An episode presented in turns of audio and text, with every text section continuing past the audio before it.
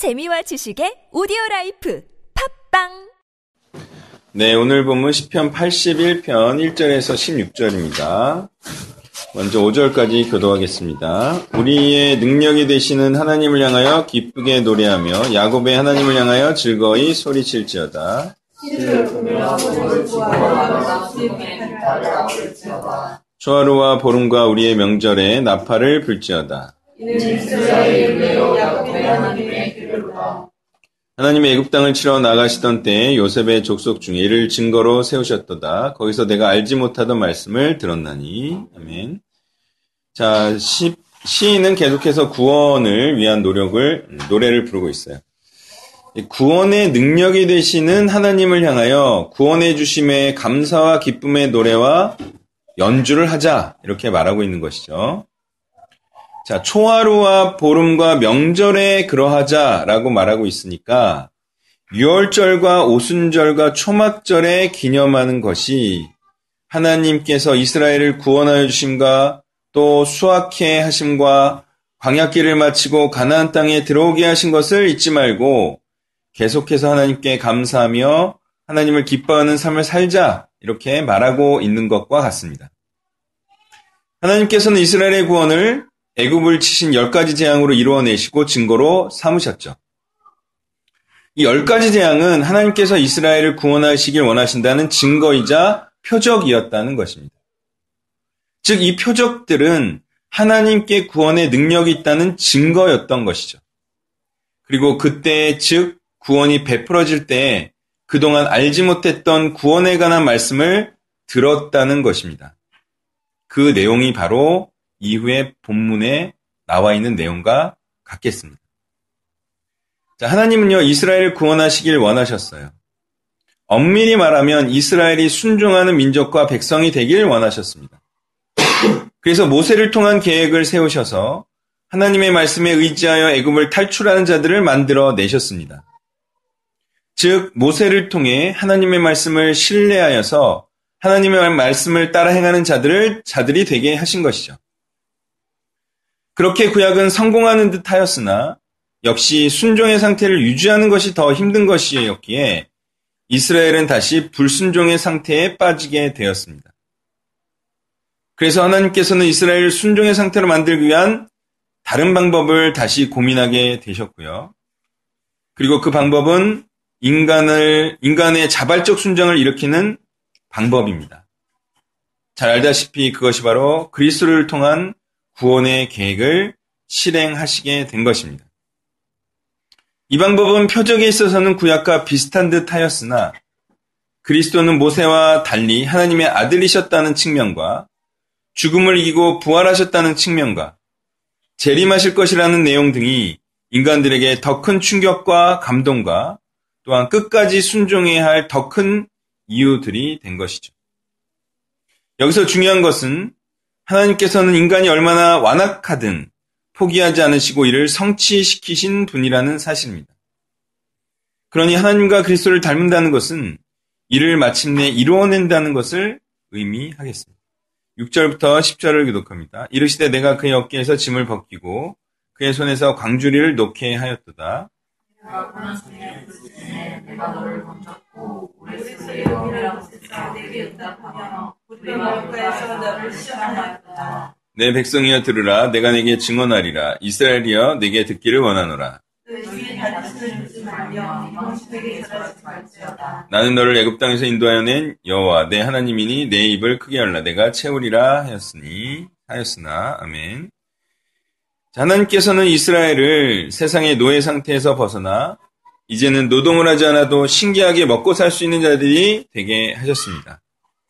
그것은 노예 상태에서 해방되고픈 이스라엘의 갈급함과 또 하나님의 은혜가 결합해서 구원을 가능하게 한 것이었습니다.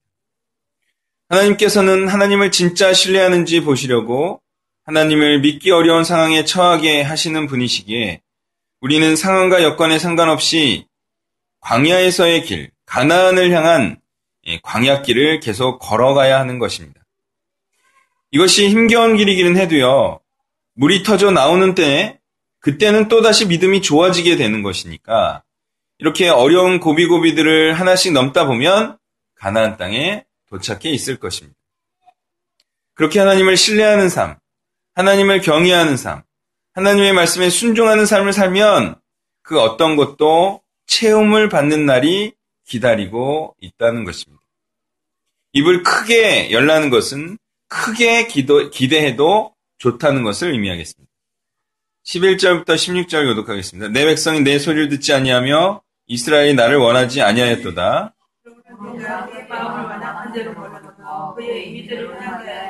내 백성아 내 말을 들으라. 이스라엘의 내 도를 따르라.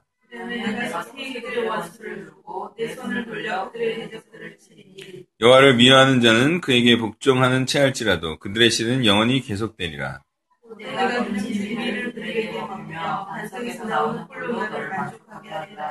아멘.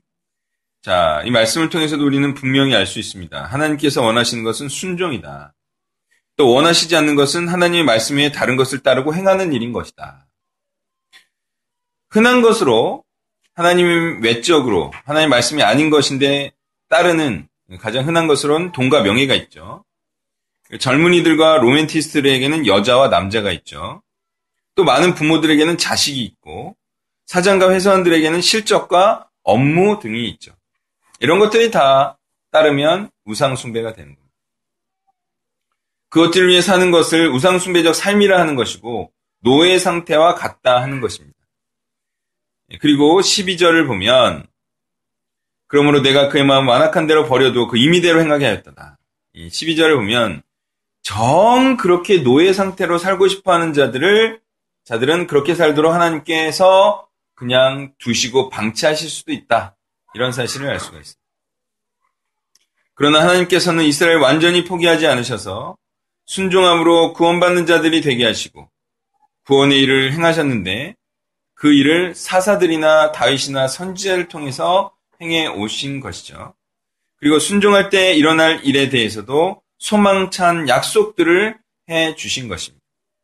그것은 순종하는 자들에게 대적과 원수들이 무릎을 꿇을 것과 자신들을 속여가며 가식적인 종교활동을 하면서 기독교 내부에서 원수 노릇을 한 자들을 영원한 패배와 망신을 당하게 하실 것이다. 이런 약속을 하셨다는 거예요. 가식적인 종교생활을 하는 자들이란 사실은 그리스도께 관심이 없으면서 그리스도를 믿는다고 자칭하는 자들입니다. 그들은 도로교통관리공단의 일이나 에너지 수출의 일에만 대부분의 시간과 열정을 소비하면서도 그리스도에 대해서는 전혀 알고자 함이 없는 자들이고 또 복종하고 순종하는 채 하는 것을 의미하는 것입니다. 그런 자들의 특징은 절기와 제사 같은 형식적이고 의식적인 것들은 의무적으로 잘 치르지만 진심으로 하나님을 사랑한 자들이 행하는 바로 하나님의 이름과 영광을 드러내고 확장시키는 경향은 없는 것입니다. 물론 이것도 하는 채 하거나 일시적으로만 하는 경우도 있으니 그런 자들을 믿는 자다라고 속지 말아야 합니다. 16절은요. 하나님의 말씀을 따라 끝까지 이 길을 걷는 자들에게는 가나안 땅에서 맺는 열매로 크게 만족하는 날이 있을 것이다. 그리고 그날이 영원히 지속될 것이다. 그리고 이것은 언약의 말씀이다. 라는 사실을 우리에게 알려주고 있습니다. 말씀을 정리하면요. 이 구원의 길, 이 광야길은요. 안주하면 안 됩니다. 애굽 땅에서 주는 월급으로 그걸 받고 안주해서도 안 되고 광야길에서도 시험과 역경과 어려움이 닥치기 때문에 절대로 마음을 늦춰서는 안 되고 그리고 내가 하는 척하고 있는 건지 정말 하고자 하는 건지 그것도 본인을 속일 수 있기 때문에 내가 정말 하나님을 사랑함으로 하나님이 행하라 하신 사명을 행하는 자인가 아니면 하기는 하는데 대충 안 하니만 못하고 한 것도 아니고 그런 복음 전환자도 아니고 이런 어려운 부탁. 그렇게 자기를 속이지 말고 끝까지 목숨 걸고 모든 것을 들여서 사명과 복음과 제자 삼는 일을 해낸 그런 자로 끝까지 살아야 한다. 그 길로 가야 된다. 왜? 그리스도께서 그 길로 가셨기 때문에. 그것만이 생명의 길이기 때문에. 그렇게 살아야 한다는 겁니다. 광야의 삶이 결코 녹록하지 않습니다.